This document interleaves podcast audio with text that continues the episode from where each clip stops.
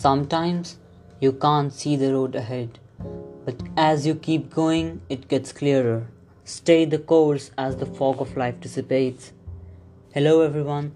This is Soumya from Army Public School Delhi Cantt podcast team, and today I'm going to recite the poem A Psalm of Life by Henry Wadsworth Longfellow, who was born in 1807 and was a famous American poet and educator.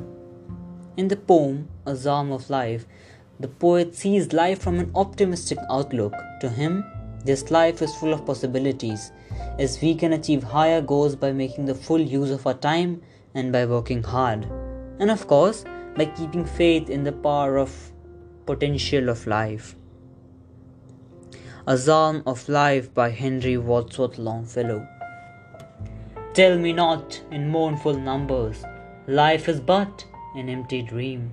For the soul is dead that slumbers, and things are not what they seem.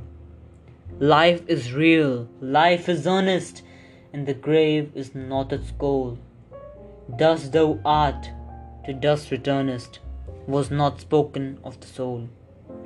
Not enjoyment and not sorrow is a destined end or way, but to act that each tomorrow find us farther than today.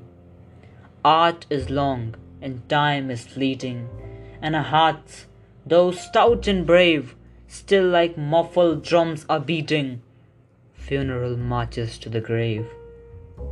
In the world's broad fields of battle, in the bivouac of life, be not like dumb driven cattle, be a hero in the strife.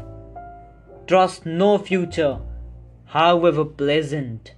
Let the dead past bury its dead Act, act in the living present, heart within and God ahead. Lives of great men all remind us we can make our life sublime, and departing, leave behind us footprints on the sands of time.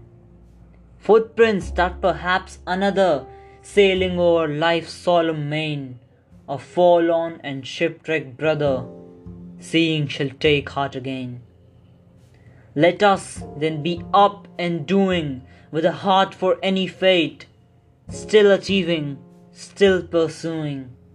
Learn to labor and to wait. Thank you.